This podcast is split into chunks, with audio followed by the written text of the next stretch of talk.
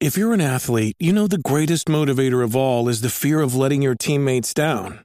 After all, a team is only as good as its weakest link. So you owe it to those wearing the same jersey as you to be your best every time you step on the field. That's why there's no vape in team. When you vape, you can expose your lungs to toxic chemicals that can damage your lungs. If you're a step behind, the team's a step behind. Brought to you by The Real Cost and the FDA. Hello, everyone. Before we start this week's episode, please check out our proud partner, 80.lv. It is the number one resource for game developers out there to learn the latest tricks and tips and techniques. I use it every single day, and I can't recommend it enough. It is my place to go. It's the first thing I check in the morning. It should be part of your routine as well. So go over there right now, see what all the excitement is about, and I assure you, you won't be disappointed. Again, it's 80.lv. If you want to talk to other listeners on the podcast, please join us in our Discord channel, which you can find on our main website, www.gamedevunchained.com. It's completely free and it's there for you to converse, to communicate, and even connect. And speaking of connecting, please, please support us uh, any way that you can. You can visit us on patreon.com forward slash game dev unchained. Any support is welcome. Become a member. It is also another way for you to get awesome perks. Last but not least, stay glued to the news because GDC is coming around the corner, which also means Larry and Brandon are going to be there in the unofficial capacity, being at GDC, going to E3 as Game Dev Unchained is a Patreon goal that we still have yet to hit. So, any supporters out there, this is the time to chime in. But we will be meeting our top listeners uh, in the meantime. So stay in tune for those news, either in our Discord channel or again by supporting us. In the meantime, let's get back into this week's podcast.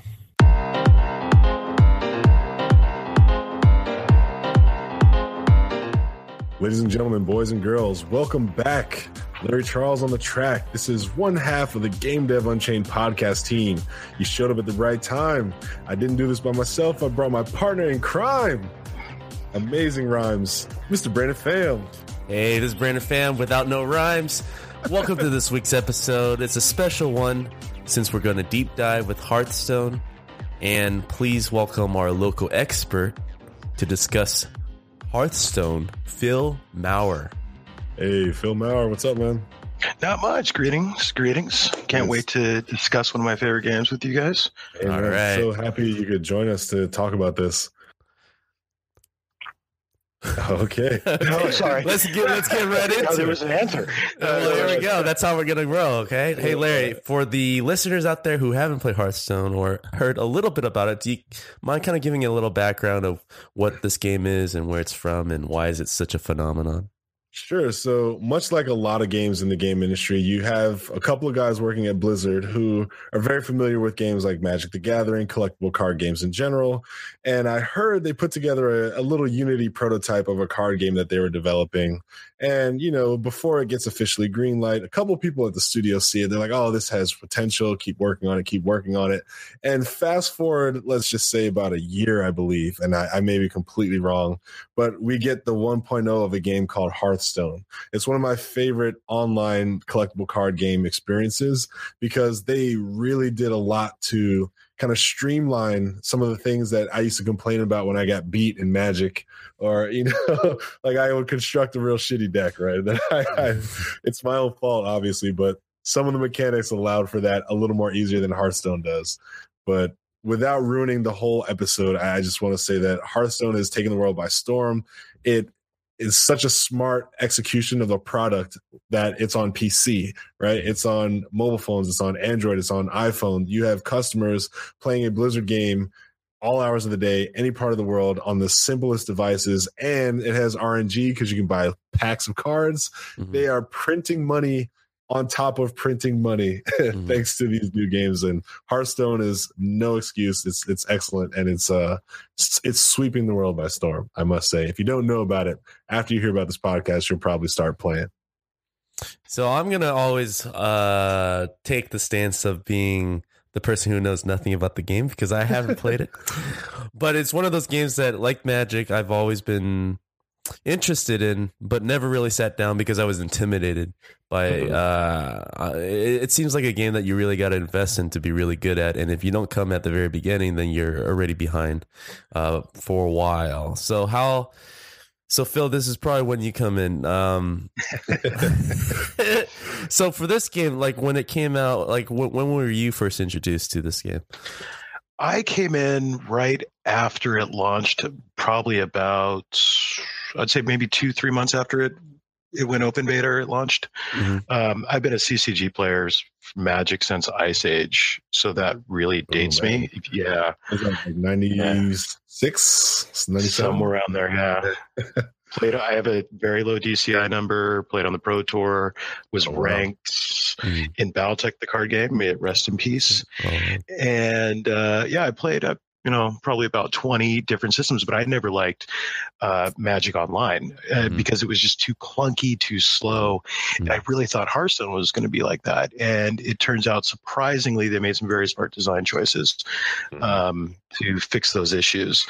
But you know, I want to circle back to two things about talk about monetization on Hearthstone, which you mentioned, Larry, and Brandon. You mentioned about barriers to entry for new players. So uh, Mhm. those are both two things I'd love to discuss. Let's go for it, man.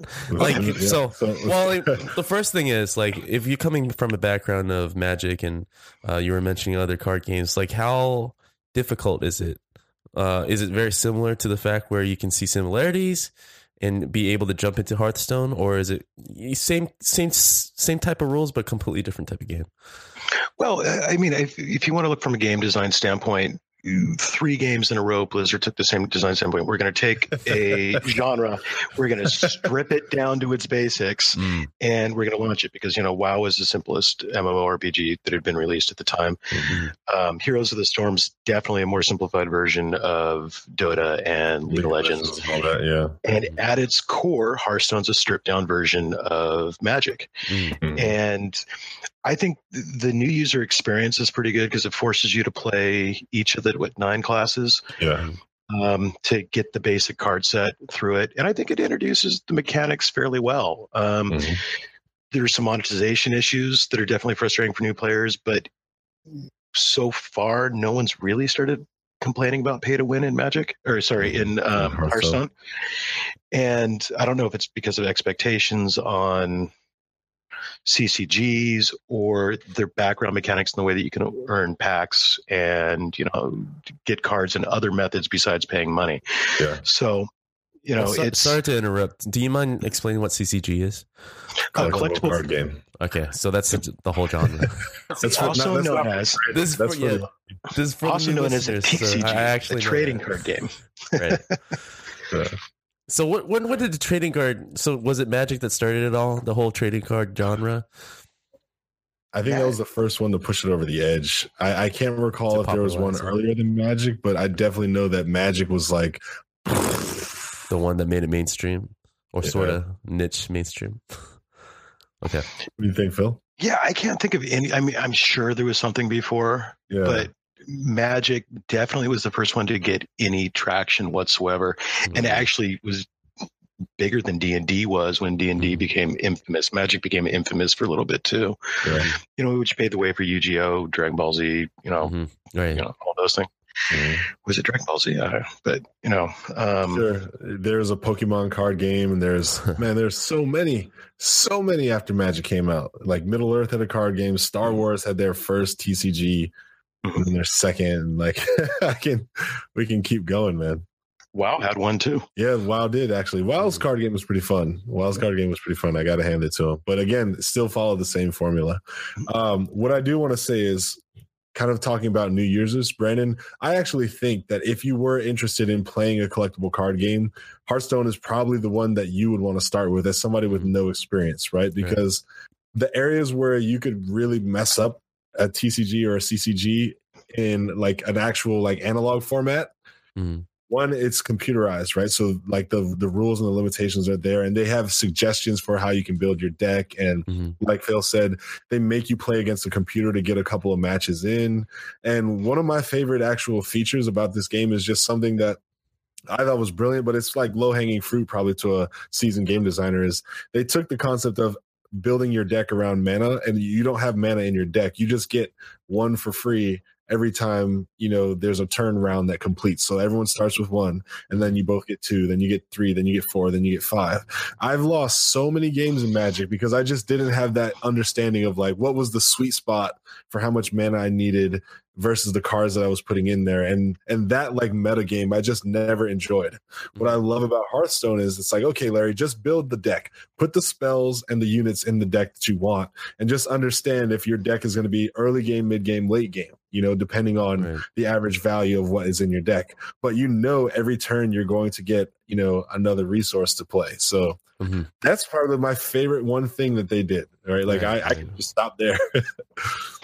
Yeah, for me, it was very similar. I mean, it's definitely one of the three things they stripped out of Magic to make it way easier. Like, like I'll be honest, I played Magic forever. I try to play Magic on PC. Mhm. Whenever they come out with a new version, I try it. The number of things that need to be done and having to wait for your opponent to react yeah. Mhm. just drives you insane. Yeah. And that's, you know, talking about design choices, the lack of mana in the deck and the ever increasing mana, one makes the game seem more fair Mhm. which is really really important for user retention because when people just get beaten unfairly repeatedly they they Yep. leave Yep. Right, right. and you know and not having to wait for the other person the other thing they stripped out for it. You know you take actions on your turn the other person has no reaction to it right? Mm-hmm. You know stripped it out. One it made games play a lot faster on pc two it made everything way simpler. Yeah. you know so yeah definitely it's something you have to be cognizant of game design on the pc of ccgs is you know if you start you're if you're going to add complexity maybe Mhm. i'm getting ahead ahead here and i apologize but That's if you're going to add complexity you have to be aware of what it's going to do to game round time because Mhm. you don't want a game that takes 45 minutes to, to finish right Right. And you know because you're just going to lose lose people. I think the average game of hearthstone is about 8 to 12 minutes depending on the mode you're playing. Yeah. um, you get up towards the very top i think you can get up to like 20 minutes on average but those are guys that are real serious about it so the longer game time doesn't matter as much but Yeah. um yeah. So we kind of touched about barrier of entry, Larry, because kind of introducing if you're introduced, well, if you're interested in CCG, like Hearthstone is the the one game that is stripped down for you to learn, and it's digitized, so it helps aid you through the process. Is there Yeah. anything else that you feel, Phil, uh, feel, Phil, that uh, Hearthstone helps with new players? Um, like even now, like I look at it and. I, I'm just afraid of going against you or or Larry online. Like what what exactly? How can I? Well- is there like a, a single player thing that I can I can play with bots? I'm guessing. Yeah so there's of that. yeah there's a bot player there's an mmr system in the game that I, larry i think you do actually play hearthstone as on a regular basis i think you, you pop up on my um, battle.net feed and then they just redid the mmr system Mhm. or the ranking system in it, Mhm. it- which i think is going to make it even better for the new users because basically it was resetting everyone back down to zero Mhm. at the end of every month now i think you only can go back two Mhm. two ranks Right. Now okay. out of 20 That's the smartest thing I've ever heard. so it, it used to be in the beginning of the season you know you if you played like past the i think only like 20% of the people got past the middle rank was the way it worked and logarithmic, logarithmically went down from that point and so the new users at the beginning of the month or the people that didn't have a lot of cards would just get rolled i mean Right. and it's like i beat you on turn three There you you know go. and and what Exactly. sucks about it is think about a new user playing against another person that's ranked, let's say level 25. And it's like, all right, we're both at the bottom, right? Yeah. So let's play. You think it's a fair match, you get obliterated, and you're like, man, if this is the bottom, Yeah. you know, I'm never gonna make it. Right. So as, instead of resetting now, it's it's just within two ranks then. So if you yeah, exactly. So let's say you make it up to like rank six, you'll drop down to rank eight, which makes sense, Smart. right? Like they kind of yeah. keep you in your territory of players that have already made that grind and are up there. Right. Every month they would just you know redo the churn. So you have a lot of the season players who actually look forward to the like the feeling of just stomping noobs and yeah, just skyrocketing yeah. back I'm up to get top. 25 wins in a row. Yeah. that's when I bounce. Yeah, that's the yeah. that's the one thing. Like games that require strategy, you know, the, if I feel like I missed the the the beginning. It's mm. problems like that that keeps me from playing. So it's very smart for them. I think that is a very good solution within two ranks, if anything. So it's funny you say that because the whole reason why I play Heroes of the Storm instead of like League of Legends, mm. all of my friends played League of Legends, every yeah. single one that yeah. plays MOBA, right? But when they were describing it to me, they're like, and then you buy these items, and yeah. these items can buff your character, and you have to know which items to buy. And if you bring the wrong, as soon like I had already stopped listening. Yeah, exactly. Exactly. I, it was already they're basically saying, Larry, this is the reasons why you won't be able to play with us, and we're going to yell at you because yeah. you don't have any of this, yeah. right? Yeah. And you have no grasp or concept or understanding of this, and you're going to have to be a shit player for a long time yeah. until you finally understand it, but then also acquire the things. Yeah. Heroes of the Storm was like, "Hey, Larry, just pick a dude and go go ape shit." You know what I mean? Like, right, right. There, that was the barrier of entry is just find out a character you like, and right. that's it everything was self-contained in the game experience. I am shaking my head vigorously right now in agreement. like, I'm not an 18 year old freshman in college hyped up on Red Bull that can memorize yeah. the exact buy order. And yeah, yeah, yeah. yeah. So yeah. I'm guessing this was very easy for you, Phil, to, to jump in as a, a veteran in the CCG. Yeah, I mean, I've been in the this industry is actually my second career, and I've been in mm-hmm. it for 14 years now. And you know, so I've watched games evolve. Um, I remember playing a Galaga arcade game in 1980. That's, 40, yeah, that's how old I am. Um, but I don't have a neck beard, so it's all good.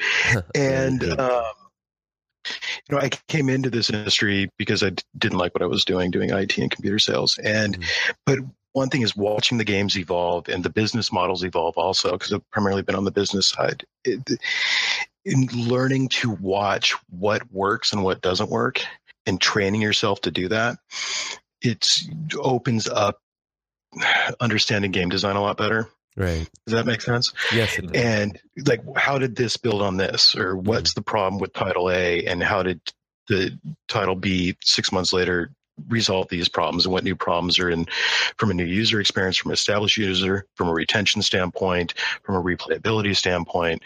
You know, all those things are important. And Hearthstone, I think, really nails it because it can be played as a casual game. And I know people that play it as a casual game before they go to bed. Mm-hmm. And they they, they, don't care. They the everything's in the key of C. Everything's great, professionally done sound. You know, from because Blizzard knows how to do sound very well, and but it's complex enough that the tournaments are actually fairly interesting to watch online.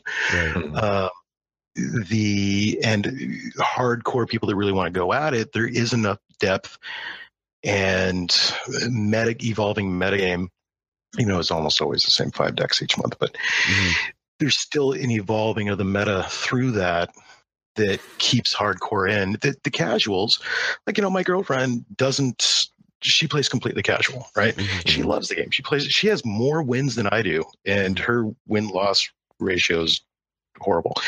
And you know, but she loves the game. She plays it casually, and she doesn't care to learn. Well, okay, so the meta shifted to this at this level, so I need to move into an aggro type deck to deal with the control, mm-hmm. right? She that I'm facing at this at this part of the season, and she doesn't care. She just has fun playing it, and she enjoys it. And mm-hmm. then me, who's you know really hardcore gamer that has to win. Excel in one hand and he's got the game in the other. May have a subscription to one of the stat services for Hearthstone yeah, exactly. and see what decks are working at what level.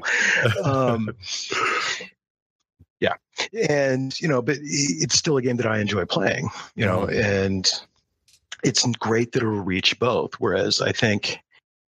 Overwatch, let's just keep Blizzard games in for right, this conversation. Sure. Overwatch doesn't have ca- casual doesn't work as well. I think Yeah. it's Oh. too fast of a game, and Heroes of the Storm isn't complex enough because I think people graduate out of Heroes and go to League and Dota Yeah. because of the complexity issues and design choices to reduce complexity in Heroes of the Storm that actually end up hurting more competitive players. Um, but that's a whole nother discussion. I mean, the Oh, team-based XP issue. Yeah, if if we ever do a Heroes of the Storm deep dive, you guys just sit back and go into cruise control because All right. I will I, I will lay it down. That's the next one. yeah, yeah. So Hearthstone, right? Um, you were talking about because this game is a free game, right? Free to play. yes. Mhm. Okay. So our favorite word in this podcast, monetization, right? So which no exactly- spell check, which no spell check has in it. So every time I type it out and do a presentation right for people, type it, it's like red.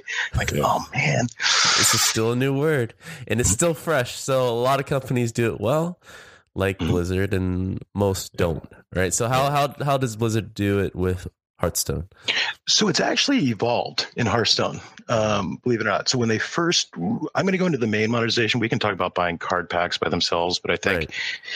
that is something that everyone does. And I think if you're going to look at it from a game design standpoint, monetization standpoint, there's not really much to learn from it. Mhm, mhm. I mean, if you're going to make a CCG, okay, if you have the ability to make a CCG, you're going to understand your card pack is going to cost what one dollar per pack. You're going to put five cards, and you're going to have a breakdown of common, uncommon, rare, legendary in it, and the odds of each are going to be pretty obvious on how to do it. I mean, the resources are online to figure that out. You don't necessarily have to go into it, and. So let's not talk about that. Let's talk about how they're actually doing monetization. And one of the things that Hearthstone does incredibly well, and I don't really see people talking about that much, is that it's actually monetizing around $150 per user per year. Wow. Mm. And it wasn't in the beginning. So in the beginning, they did what? A PvE expansion and two card expansions a year, Mhm. Larry? Is that right? Yeah, so I remember. Sorry, I know they always do a big PvE expansion. Like I remember Nax, and then uh, one night in Karazhan. I don't remember them all because I'm I'm spotty in my Hearthstone right now. But- so yeah, they had two regular expansions and a PvE, and the PvE I think was twenty dollars, and you got like fifty-five Yes. cards or something like that. Now they're going to three full expansions a year, and uh, there's like 240 cards each expansion, I believe. Mhm. But almost everyone pays 40 to 50 dollars at the expansion to get 50 packs, or they pay 40 dollars to get 50 packs at the beginning of ex- expansion. That'll generally give you enough base to get all the cards you need to play. Maybe Yeah. you'll spend five or ten dollars more, but that means any player that's invested in the game is spending 150 dollars per year. Yep. Yeah. Let's think about that from a monetization standpoint, right? If you're doing an FPS and you can do $150 per year on Every player. Well, let's say 50%. I come from free to play. So let, Sure. let's 50, let's say 50% of your user base. That's Mm-hmm. like way better monetization than a console or PC FPS title, right? Because you're only going to get that off the first year. You're going to get it off more people, but dev costs are a lot lower on a CCG. It's art costs that are what's going Mhm. to kill you on a CCG is Mhm. getting all the artwork, which is Mm-hmm. insanely time consuming. Um, but yeah, that's the that um, you know that what ARPU. I don't know how much you guys discuss monetization terms. No, Uh, well, we we do at work, but please, for the listeners, uh, Yeah. let them know what ARP down means. So uh, well, I use ARPU. Okay. Um, so there's Excuse average me. revenue per user and average revenue per paying user, and then you have Mhm. conversion rate. So conversion rate is how many people pay pay money and how many are Mhm. free to play, and then how much money do you make on average per paying user. So you use Right, those right, two to right. figure out the health at, at the lowest level, and you know that's Hearthstone's just crushing it silently Mhm. and you know it's like i don't think they're making that much money on um, heroes purchase well maybe on heroes purchases but definitely not on overwatch Mhm. Yeah. and even though they're thrown so much behind overwatch in the past couple months but um, you know they're who knows i mean i don't think um, daily active user rates are published for hearthstone I've, everything i've seen out there is like so all over the place but they just got to be crushing it Right. like i see a 70 million players in march 2017 but i don't think that's Gee. I don't think that's right. That that doesn't sound right to me. Even worldwide, that doesn't sound right at all. That's, that's just not fair. yeah. Is How it- come I'm not credited for making that game? do you feel like a majority of users, or is it pretty split between uh, mobile and, and PC players? Uh, that I don't know. I mean, I live in Southern California, and Yeah. you know, Blizzard's notoriously tight-lipped, even though they're a public company, about details like that. Mhm. Doesn't even come out in the public public um, end of year reports. Okay. It, it's hard to say. I just know in California, I would say it's probably split pretty even. Like I sometimes I see people playing it. I have a friend that plays it on his lunch break um, at work, and but you know I don't know about big population centers like New York, Chicago, Washington D.C., Detroit, where people are taking public transportation to work and have that hour downtime getting in and out of work. So yeah, I don't know what the breakdown is. I mean, it's the exact same experience unless you're using a third party tracking program to keep track of everything. But Yeah. um, you know, it's yeah. I mean, it's based. What is it? It's not done in Flash. It's done in um, That was Unity. yeah, it's Unity. Yeah, One of the best Unity implementations I've seen. one of the best. Yeah, oh, man. Too bad Unity doesn't have a big ass logo on the top. Have you seen Escape from Tarkov? No, no, no. no. Unity. It's insane. Like that new blow your like the mind. battle royale game. Yeah. Uh, it's not really That's battle royale, but it's a first-person shooter with amazing sound design, beautiful graphic fidelity. It's actually a fairly lightweight footprint, processor-wise, and it is. It's got some. It's Russian. It's got some um, uh, uh, uh, net graph issues, but um, it is unbelievable when you re- like. I didn't even know it was done in Unity until I've been playing it for like a week. Yeah, I've, yeah, I heard of the game. I'm looking at the page right now. I, I know for sure exactly this game when you brought it up. Yep, I'm gonna watch the video later. yeah, it's, it's like how was this done in Unity? You know, it just blows my mind. so yeah, I'm actually surprised. So this this is the this got to be the only game that Blizzard uses Unity, right? They usually use their own proprietary stuff, isn't it? Am I wrong? Mm, StarCraft Two was Unreal, I believe. Really? Uh, yeah, but quietly. the but the not Unreal 3.0, right? The Unreal no, it's like late Unreal 2.0 2.0. Yeah. something. Yeah, it's that Bioshock original Bioshock Unreal. Overwatch. Overwatch was their own too, or I think Overwatch was uh what do you call that? When it's their own proprietary. Thank you.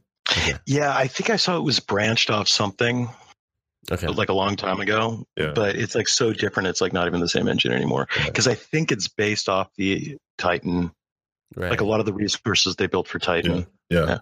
So that MMO that I really wish existed, but I'm happy it doesn't if that means that we get Overwatch. So when they canceled that game, they kind of repurposed some of the stuff that they had, put together their prototype, and since then have just continued to compound on features, network code, uh, and just now we have Overwatch, you know? yeah. Well, so let's go. Let's go back because you guys want to deep dive into Hearthstone. I'm sorry, I, if you It's want to okay. control this, That's- not me. that's I mean, what It's within the questions same from vein. a game design standpoint? Well, let's actually talk how about how to make it. You know, make a game like this.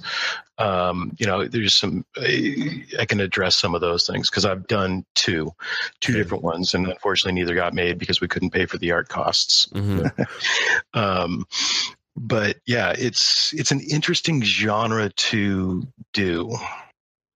Well, let me ask you this actually. Here's a question for you. Now, this is more of a business end, but with design in mind. Mhm. One of the reasons why I could see, you know, going digital with a CCG is it's like, hey, you know, our card control is just however many players exist, and we keep an account and we know what cards they own, but we don't have to print, we don't have to stock, we don't have to ship, we don't have to distribute. We cut all of that out, right? It's just a relationship between the server and the data that we save on the server. So I'm assuming there's a lot of savings there in doing that, right? Or am I am I wrong? Well, I think eh, it's six one way. It's six one way, half dozen the other. Let's be honest, because I think there's some sure. pros and cons on both. because sorry, you caught me off guard with that uh, that turn of phrase. um, so if you're doing a collectible card game and you're doing something new, you you're going to get distributing. Hopefully, you're going to be able to get distributing Mm-hmm. Mhm. into game stores, right? And then you'll be able to grow organically at very little PR cost to you because you're going to Yeah. be put into the game stores, right? And the Mhm. game stores are going to naturally push it because they want to move their stock. Mhm. Uh, on the P, on the computer side, and I'm just going to say PC and mobile together on the computer side, right? Mhm. You have you have to raise yourself above the noise, right? Blizzard could do it because they already had their gazillion users from WoW and Yep. you know, all their other games. And so, how do you? You can't just go on Steam anymore because what, like 500 games a day are put on Steam or something crazy. Yeah, yeah, good luck.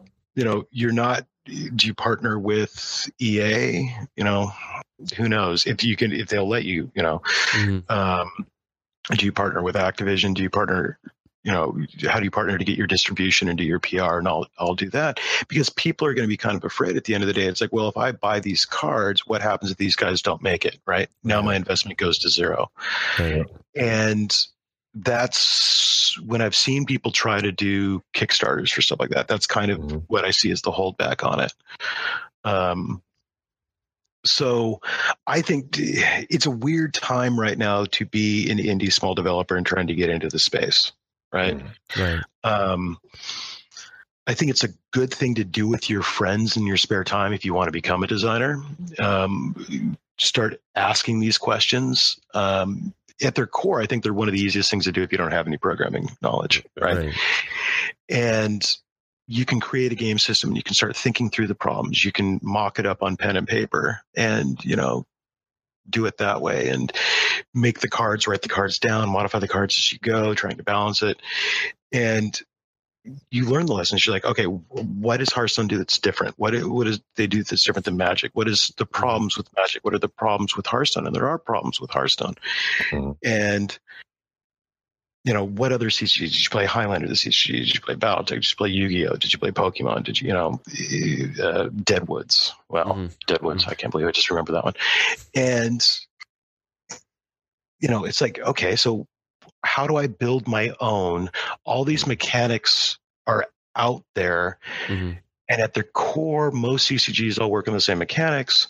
But how can I twist the mechanics to make something interesting or new or fresh? Right.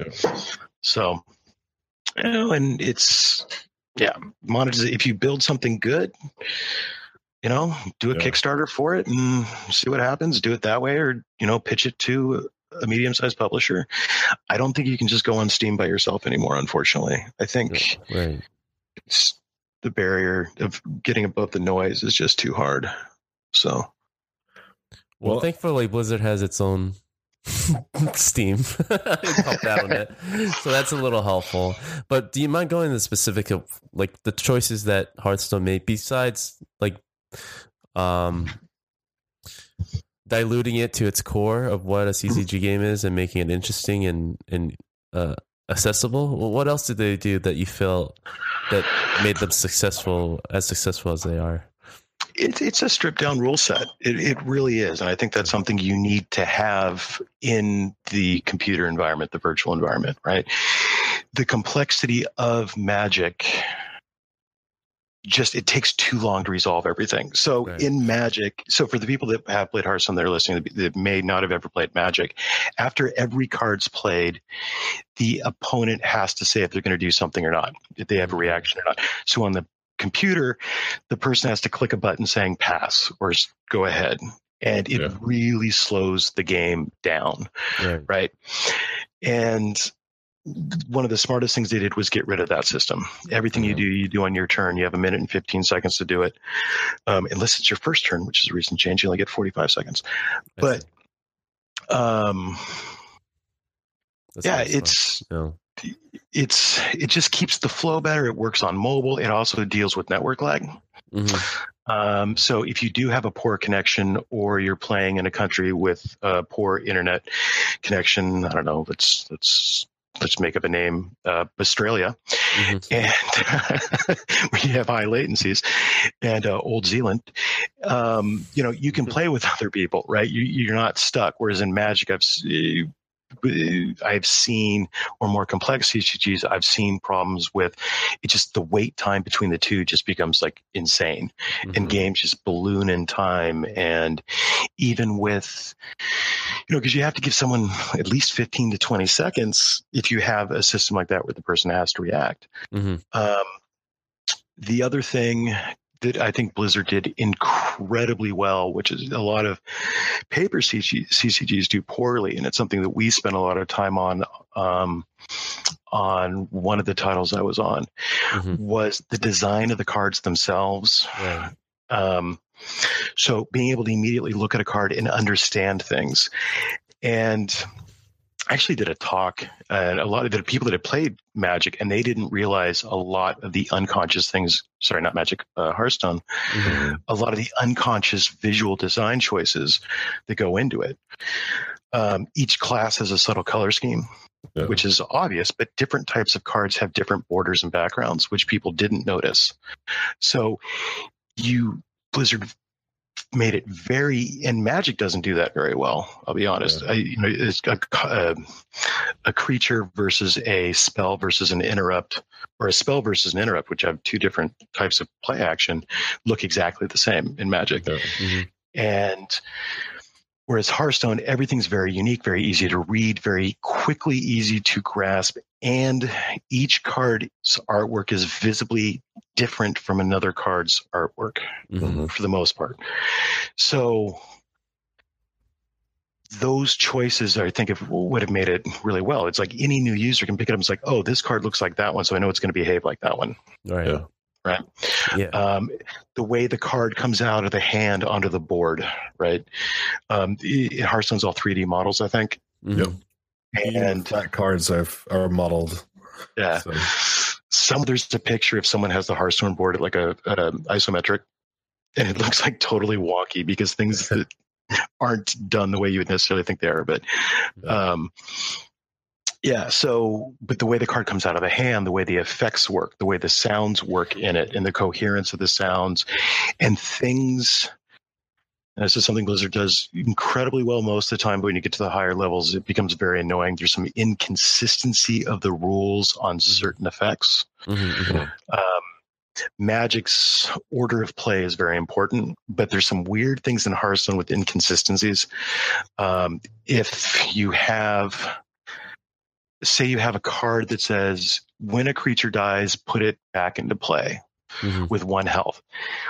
Well, if you have five creatures on the board, which one is the one that comes out? Or lives, and it's the Hearthstone's inconsistent. It's not random all the time. Right.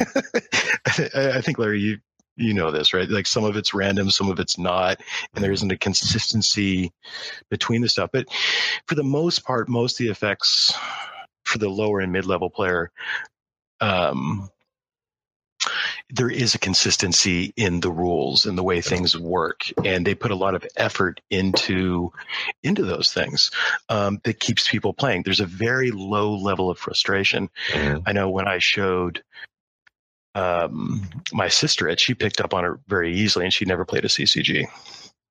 Right. I've yeah. gone into other CCGs that have come out on the computer, and I can't pick it up in, you know, after like an hour of play. I'm still like kind of confused how stuff works. Right. So does that answer the question? That was really long, but no, that um, definitely helps. I mean, Blizzard, if anything, are, are great with design and the characters. It seems like anything when it re- when you're versing somebody, uh, it, it's always good to have a player be able to read it without actually reading anything, right? So, um, you know, Disney is another company. If you just look at character designs versus any other uh, 3D or 2D movies out there, they they stand above shoulders uh, because it, it, a lot of iteration, a lot of testing versus just having a pretty picture that you just print and and put on a box, right? So that that whole process, not a lot of companies have the ability to afford, but you know, Blizzard invested in that, and they came out with a product that uh, people can pick up and understand without reading the rule book. Which is, I would imagine, most CCG games would require you to to learn before you can actually play, right?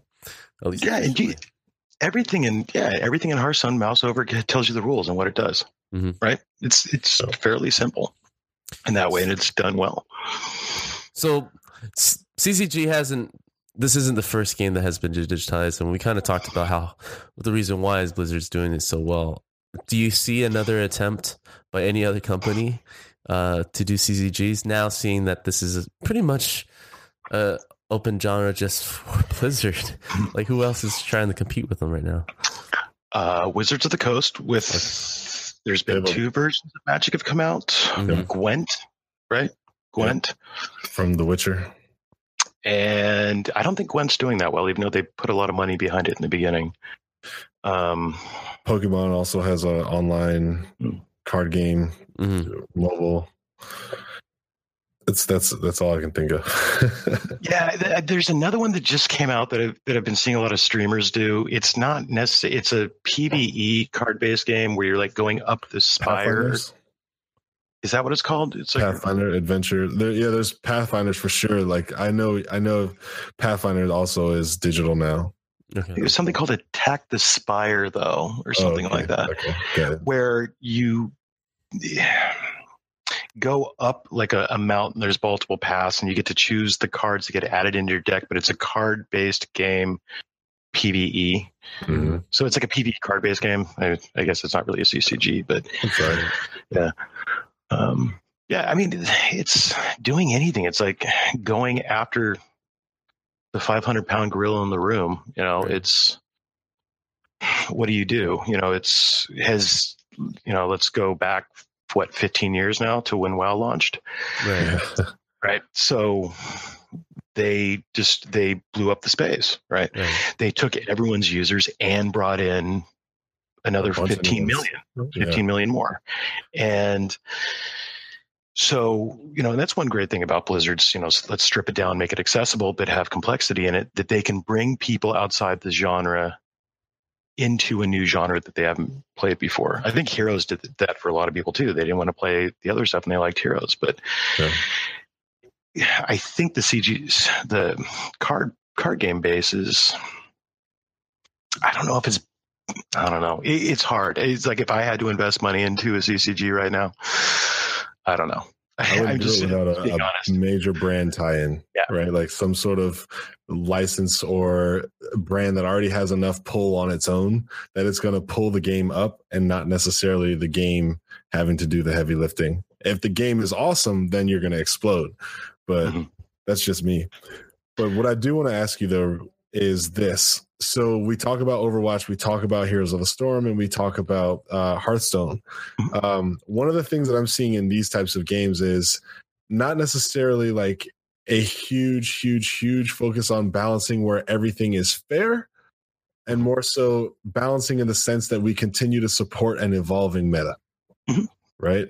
Like let's let's kind of break that down a little bit and you know share some of our thoughts with the with the audience. So when I say balancing in regards that everything is fair, that's saying, hey, we've got all 11 heroes in the game and let's just say we've, you know, each one has a numerical score for all their abilities and when we did all the math, everyone had 100 value points. Mhm. So whatever hero you pick, it doesn't matter because they're quote unquote equal Mhm. right? Mhm. Like that's that's balancing for fairness. Whereas these card games and these hero based games, it's actually not like that. They're, you know, these are the heroes that we designed, and here's some synergy opportunities between them.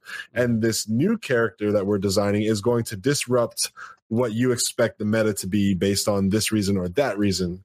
Mhm. And players say, oh my God, that's overpowered. Well, it's overpowered because it basically counters a very popular strategy. So it comes off as being incredibly effective Mhm. but then three weeks from now you start seeing like the sneak peeks of the new hero coming out that counters the counter of you know what they just talked about. And so instead of saying we're going to balance the game and it's all fair you know it's more so that like there's a lot of effort going into continuously supporting and evolving meta. And i actually think that that's way more fun. I don't care that the game is balanced. I want it i want to be challenged and i want to think on the fly. And I love where competitive gaming is right now when it Mhm. comes to the evolving meta. Let's just get rid of Genji, though. I'm sorry. um, yeah, and yeah, that's and I think is a C- making a CCG or having a CCG, an asymmetric balance with an evolving part of it is definitely something you need. And it's something Blizzard fosters. So you get a new expansion out every four months. Mhm. And the meta changes, and then all of a sudden, you know, and then like a month later, someone figures out another deck that answers everything else, and it, it mm-hmm. evolves. But Yeah. through these expansions and the cycling out of expansions that are over X amount old, I can't remember if it's one year or two years right now, that it is constantly changing and it keeps people playing and it keeps keeps it fresh. Yeah. And because there's arena mode, which is basically what's called a, um, a sealed deck, you pick cards randomly given to you, pick which one you want, and you build a deck. That's also another way to keep it fresh. But the meta in that's completely different than the meta in the constructed. Yeah. And then they also now have the wild mode, which is every card ever printed is legal for play, which new users can't really enjoy because they don't have the depth of the card pool Yeah. to do it. Yeah. You know, that meta is constantly changing and you need that. And you know what? Sometimes one class just doesn't work. Mhm. And I think Blizzard's aware that every once in a while one class gets a really weak expansion that used to be at the top. And, uh, you know, I think the community is not quite as angry about it in CCGs, or at least in, in Hearthstone. Um, when a new card comes out that's too powerful, they can get vocal when there's not a counter to it. And then they figure the counter out and then and they stop complaining. But, um, and honestly, the most broken cards are generally ones that the general population doesn't realize is horribly, horribly broken and game affecting. But um, yeah, I think it's it's you need it, and I think you should encourage it. Um, you know, it's not like an FPS where you don't want everyone running the exact same thing and makes the game very vanilla and unchanging, right? Right. Yeah. So yeah, it's uh, useful So- to that. So a Right. game like this that that's um that thankfully is asymmetric by design where they Mhm. don't need to balance things out. Is that the longevity of a product like this that's whose design is is constantly evolving with every season where they're they're releasing new decks? Like what what other things are they doing to support this game to make it more and more complex? Well, so you, uh, so there's different card effects and different card mechanics Mhm. come in and out. So uh, we have recruit this season. Recruit is when X happens, pull X creature out of your deck or uh, Mhm. X power type out of your deck and put it in play, which we had never had before. Yeah. Um, and you know, and I'm, I'm trying to think of the older effects. I've been playing so much Wild recently because of um, the Wild event that's been going. on. I, can't remember what's out of the what's out out right now and not in. Mhm. But by bringing in and out new effects, it keeps it fresh because now you have a different way of thinking. And you know, a lot of times they do tavern brawls, which are generally free events starting on Wednesday, go for five days. That change the rules of the game in a fundamental way. And so you have to change the way you think about the game and approach the game in a different way because the rule set's been changed. So it's like every card in your deck's value fluctuates at the beginning of your turn. Mm. Well, so now you're building it. Now you're thinking in weird ways and you're thinking about the random chances of your cards doing this on the next turn and planning out becomes a lot more difficult. And then you go to play like a regular game and you can't think straight for like two games. You know, it's it's just a really cool experience and it's a way to keep it fresh and keep people coming in. Um, and by doing that every week, also, um, you know, really I think helps their user base pretty well and their, their user retention um, Yeah. very well. Well, maybe we can take a moment to talk about the non-competitive players who are, you know, doing the PVE content, and let's kind of go back to that. Have you spent any of the time, uh, or have you spent a lot of time in any of their PvP PVE stuff, like Mhm. Naxx or the new expansion? Yeah, um, I did all of them because I wanted the cards because I'm competitive. But Sure. the last one was one of the most brilliant things I've ever seen. It was Kobolds and Catacombs. Yeah. It may be the best game experience I have ever had. Like I'm still playing it now. Mhm. I mean, it's because there's two classes I haven't actually beaten it on yet, and mostly because I'm lazy. But uh, it's so here's how it works. You start with i think five basic cards and you're given a choice of three sets of three cards. You face a random boss. You beat him you get another set of three cards that are kind of grouped together they kind of work together. Mhm. and it's kind of random what deck you come out with. So every yeah i think you have to beat nine bosses i think. Yep. and First two you can ramp up pretty easy, but you know, after that point, it's serious. but it, it is so cool because you don't know what you're going to be facing because there's a pool of I think 20 or 25 different bosses Mm. and they all have different effects and you have different ways to beat them. And you have these choices given to you. It's like what do I do? What works synergistically with mine? You're halfway through and now you've gotten a better stronger combo or set of synergies. Do you forget the synergy you have to go with this one, but it may burn you later. And it's just so much fun because the randomness and the play experience is different every single time you do it. Yeah. Mhm. Unless you're playing shaman, in which you keep trying to go, come on, give me Jace, give me Jace, give me Jace. I hate Um, shaman. I'm sorry. I need to derail the podcast. I hate playing against shamans just because they there's just totems everywhere. Now I'm I'm hmm.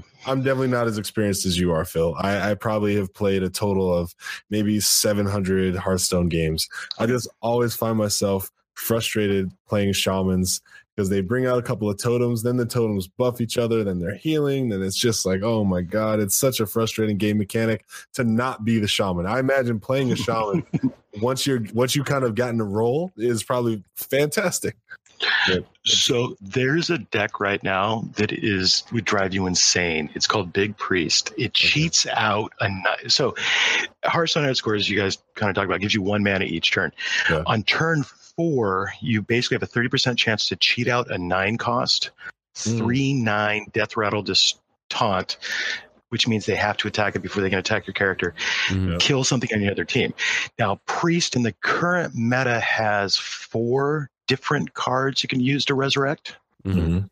creatures. So it keeps bringing this thing back and back and back. And on turn 10, it brings them all back. Oh man. It has a, actually on turn 10, it has a 20, 32% chance, I think, with card draw to, to do it. and because it has to have a single card t- to do it, 30 cards a turn. Yeah. So, um, oh no, it's 40, it's about 50, 52% chance to do it. And yeah, it is this just so annoying to play against because you can't get around it. And it has a bunch of heals in the deck. So you're just like, you know by turn four if you can do it or not. Did he get it out on four? Nope. Okay, I might win. Nope, nope, he didn't quit. So- I hate players like that. Like, uh, I'm not going to steamroll you in this next move, so I don't want to actually play the game. Well, and that's actually one of the design problems with Hearthstone. Yeah. believe it or not. Um, if you just real quick, so it because of the way the leveling system the leveling system works and it resets at the end of the month, and it's such a time investment to actually get to the top. Yeah. It behooves playing a specific type of deck that's very fast. Mhm. It may not be the best, but because it's all about playing more games. Because to increase in rank, you actually statistically only have to win. 46% of the time Mhm. don't quote me on that because I haven't figured it out in a while, but it's less than 50% because you get a bonus for winning three in a row. Mhm. So you only have to win like 48% of the time to go up in rank. So it just takes forever. So it behooves you to play this very specific fast type of deck that's win or loss condition is achieved by turn seven. Yeah. And it's actually, they're trying to fight it. They've been trying to fight it the past two expansions and been getting better. Mhm. But, you know, when you start really getting into a game, you realize the unintended consequences of design choices can lead into problems like that that you didn't foresee in the design phase. Mhm. Well, so, t- talking about problems, right? So Hearthstone's been out for how many years now? Shit. Seven? four? It four No, years? it's only, Really? no, five, five maybe? Uh, hold on, let me look it up. Yeah, it feels look it up. longer than that to me, but you might be right. I was playing it before I went to Sledgehammer, I think, and that's been a while. I was playing it, been here for, I think it's four, five, four or five years. Let's see. You might be right. Yeah, sounds correct. Well, while you Larry, you're looking that up. Um, Okay. So some of the problems. Some of the problems that they they fixed, or it was just complete trash, and they evolved it, or something. they did a pretty good alpha and beta and got rid of most of the problem stuff. Mhm. Um, what they've realized in the past couple of years, though, is certain cards out of the original set, which are still. so the original set will always be playable in the current environment as well as the sets released in the past year or two. Okay. Um, and then the sets will phase out. So what they've realized is some of the cards that they made in the original set limit design choices later on. Mm. Um, and so they've had to cycle these cards out, and now they're not available for play in regular mode. You can only play them in the everything goes mode Okay. because they were just so limiting. They were so they caused design problems that prevented them from doing future things. So there was a famous one a couple years ago that a card was supposed to do something, and they talked about it. And they said the problem is this card interacted with I remember it was um, Dreadsteed, which was a four cost one one. When it dies, it comes back into play. Mm. And it was originally supposed to be for every class. The problem is, is it interacted very weirdly with some warrior cards, so it ended up being only a warlock card. Mm. And then they designed some other cards later that they had to change the way the effect worked on the card so it didn't happen instantly, but at end of turn. Um, so, you know, just because it ended up limiting choices they could do, they modify. Very rarely do they modify or nerf cards. Um, and in fact, oddly, one of the cards that's cycling out, out of the basic set that got nerfed is going to go back to its original strength hmm now, yeah, but not available in regular mode. So it's kind of interesting. So, um, yeah, there was a card. This card's a Molten Giant. It's uh, eight attack, eight defense. I think it cost originally fifteen or 20 Mhm. Subtract one health, or it cost one less for each damage point you've taken. Well, the problem was there were some ways to artificially increase your life limit. Mhm. It- but not increase your life total, which the game interpreted for doing this. You could get these cards out for basically free. And because they're very strong, very powerful cards, it, it was very limiting. Um, Flamewaker, anyone that's been playing Hearthstone forever, if you've been playing Hearthstone for a while and haven't used it, because it was one of the first cards that they took out, it is the card that if it's available in Tavern Brawl, you almost always play a mage deck with Flamewaker Mhm. because it is just unbelievably broken card. Um, it's a two cost, two attack, four health. Whenever you play a spell, do two points of random, do one point of random damage twice to enemy uh, creature player. It's just thoroughly, utterly broken card. Yeah. Not a power level wise, but um, All right, so I got some news for you guys. So we'll do a quick stroll through the timeline. But Phil, you were right. The first time that the public was able to check out Hearthstone was 2012.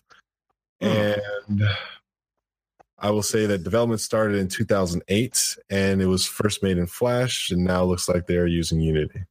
Mhm. So there you go. yeah, So I are don't. I've never met anyone off the Hearthstone team actually. Believe it or not. I don't know if you have. I mean, we're local to to them.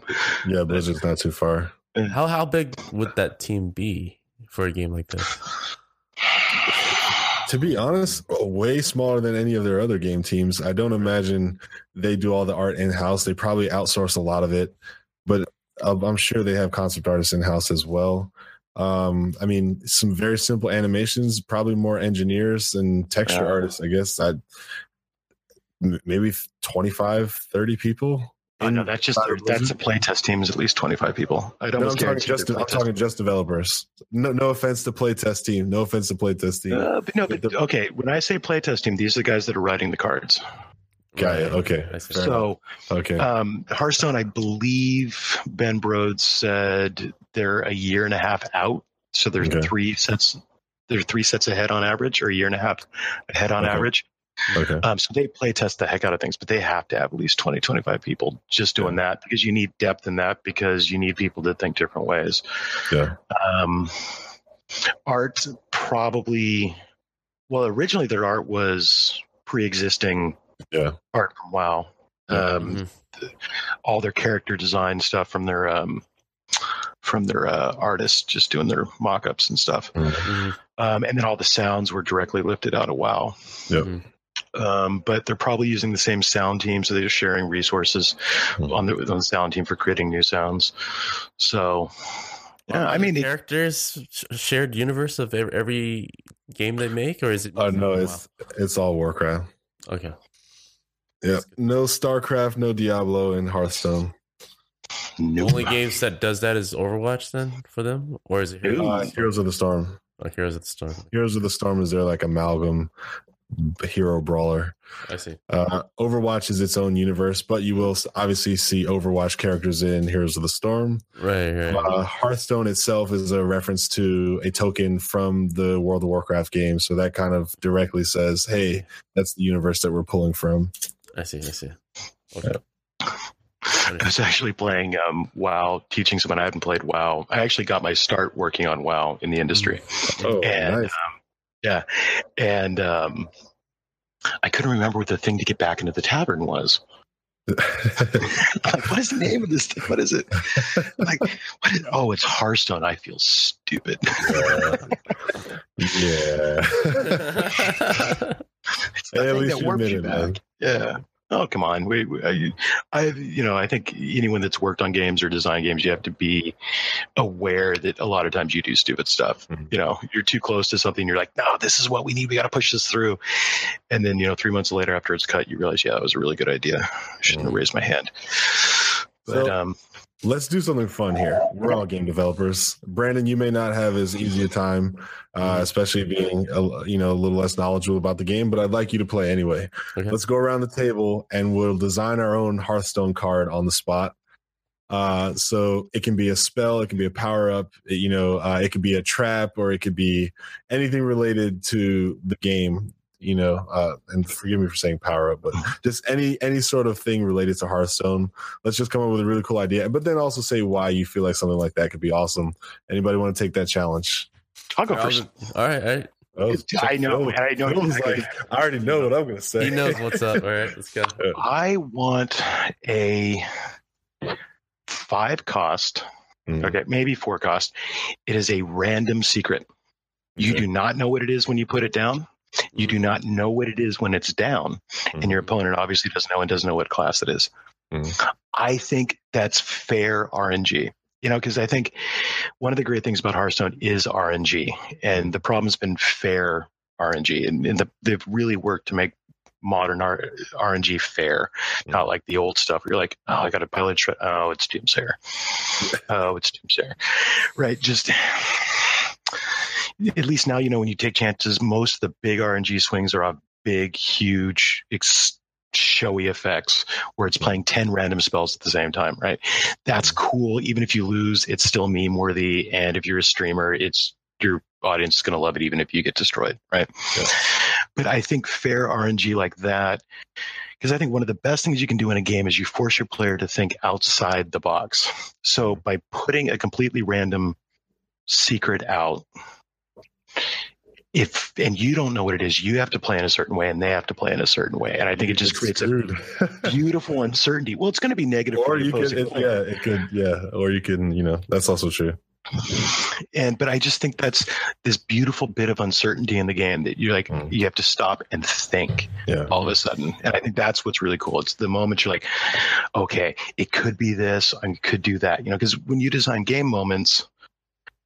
You remember the stuff where you're like a little bit of a gamble or something really cool, or it's like that's the thing that is always going to have the really cool effect or ability that you're going to remember mm. or enjoy happening, right? Okay. I don't know. Does that make sense?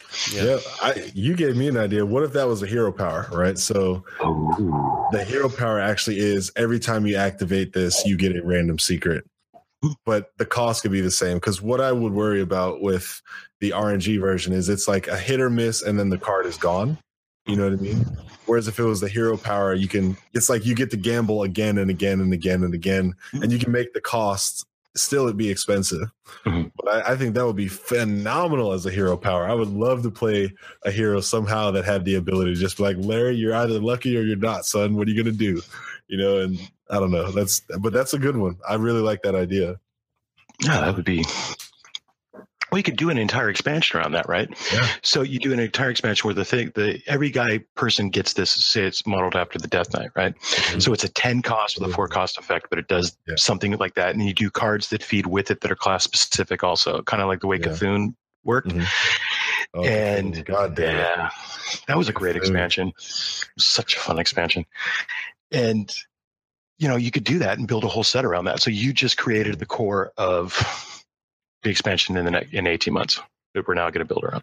Hey, That's, the, that's the way I think of that idea. That idea is Blizzard, brilliant. This is free gold. Just hit us up.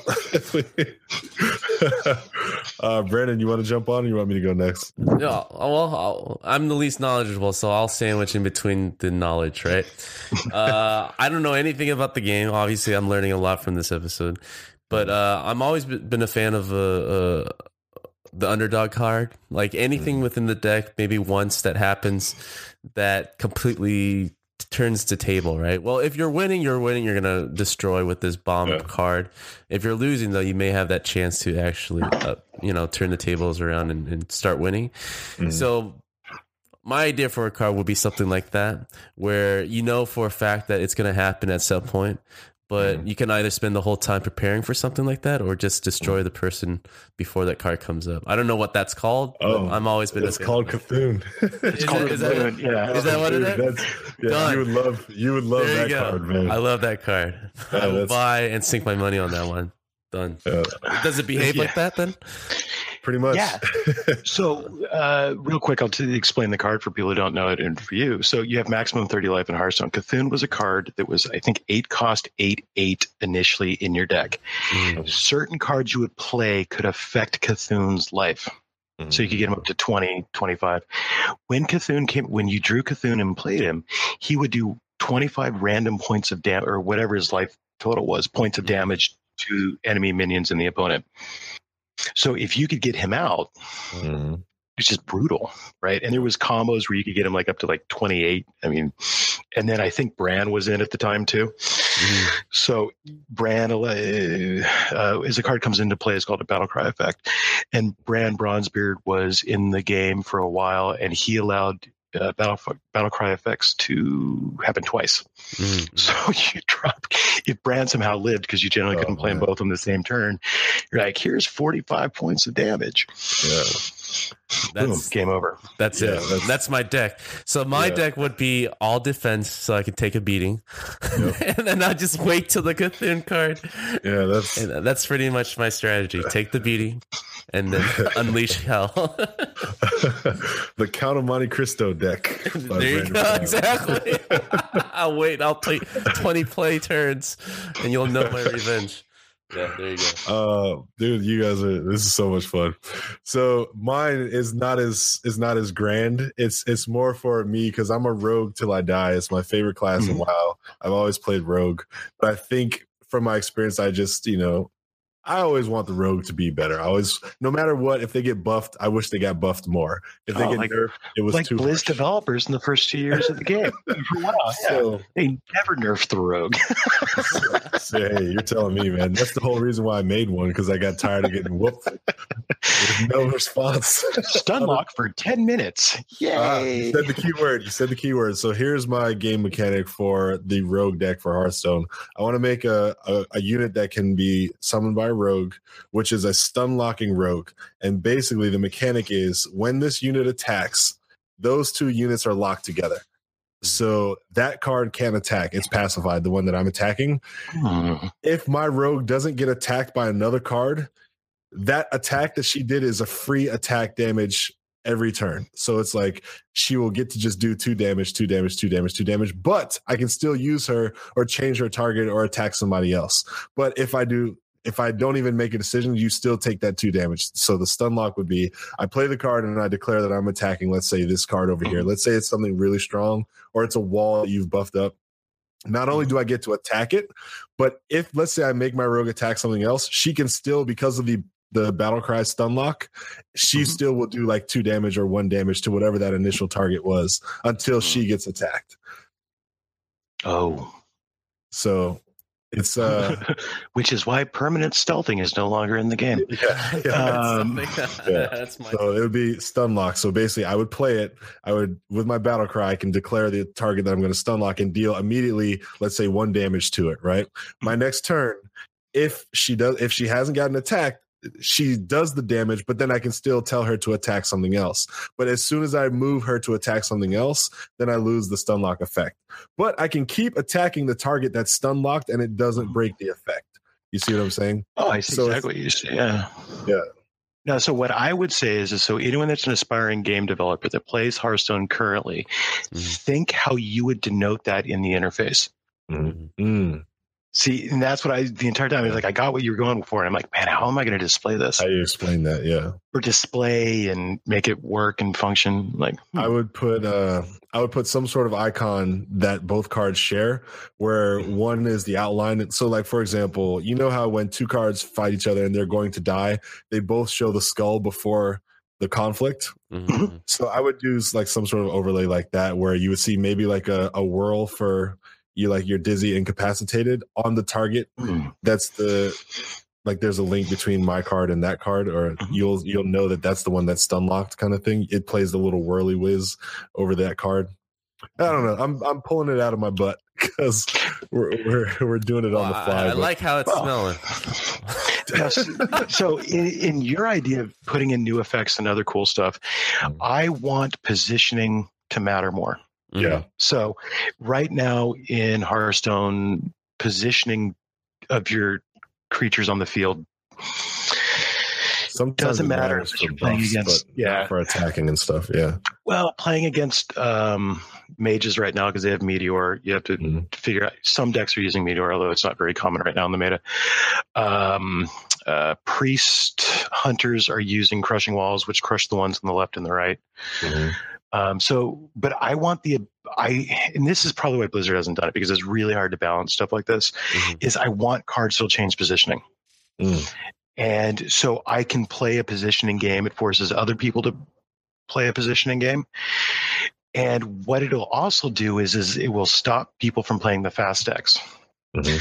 and it'll get rid of that problem, right? Because now everyone's going to have to sit and think which way they're going to play it. So it'll slow the game down a little bit, but not Mhm. extend the game times too long.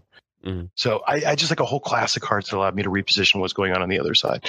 Yeah. So because I thought that would be so much fun, you know, and play games with people. It's like, okay, move two random creatures to the edge or move one creature left twice or something like that. I just Oh, yeah. think it could be super fun and interesting. So it, it would just put a beautiful depth into the game. Yeah. I like Blizzard, that. my phone number is 714. well, I'm pretty sure someone from Blizzard will hear this episode. We have enough friends in the game industry that I'm sure it will land on someone's desk. And I mean, I'm not saying that we have pull, but I'm pretty sure someone will chuckle at the ideas that we threw out and then go about their business because they already got the job. well, Yeah. Phil, I do have one thing to say for you, brother. I look at my watch and we have been podcasting for an hour and eight minutes roughly. Wow. Yeah, yeah. How about that? We really went in on a deep dive in Hearthstone, and I personally want to thank you on behalf of our podcast for coming here and helping us dissect why this game is so damn good. So, thank you. And your reward, your reward for completing this podcast dungeon is Brandon and I are going to be quiet, and you can talk directly to our audience and promote, shout out, broadcast, or raise awareness for something you're excited about, something you're involved in, or just tell somebody you miss hello. Uh, without further ado, sir, the floor is yours. Well, thank you both, gentlemen, for um, having a chance to chat with you. And I love talking game design, and I'm, a lot of my friends don't like talking about it; they think I'm crazy. And um, but what I would like to thank is like all the users of all the games I've ever been a part of, because you know this is my second career, and the ability to do something that I love is because people play the games that I'm associated with or I work on. Mhm. And the fact that I work in an industry that, while not perfect, for general brings joy or happiness into the world more than it brings negativity into the world. And the fact that I get to do that every day because people play the games makes me happy. And even if I'm on the monetization side for most of the stuff I do now, it's mm-hmm. still though. I, I'm just thankful that people play the games that I'm associated with and allow me to keep doing what I'm doing. So that's thank you to all the game players out there that choose to support and not pirate titles. Oh, So- amen. Yeah, to the OGs who still pay for their games, thank you so much for, for your patronage and support. I Phil, that was that was an honorable that was an honorable uh what do we call this? Shout out. Yeah. I don't even have an official name for what we just did, but whatever that was, thank you. That was that was good, man.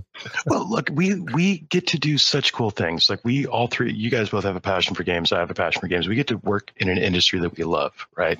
the stuff that I have done in support of this industry, like still like really I got paid to do that. Mhm. You know, it's like you're gonna fly me out to Germany for two weeks to do a press tour?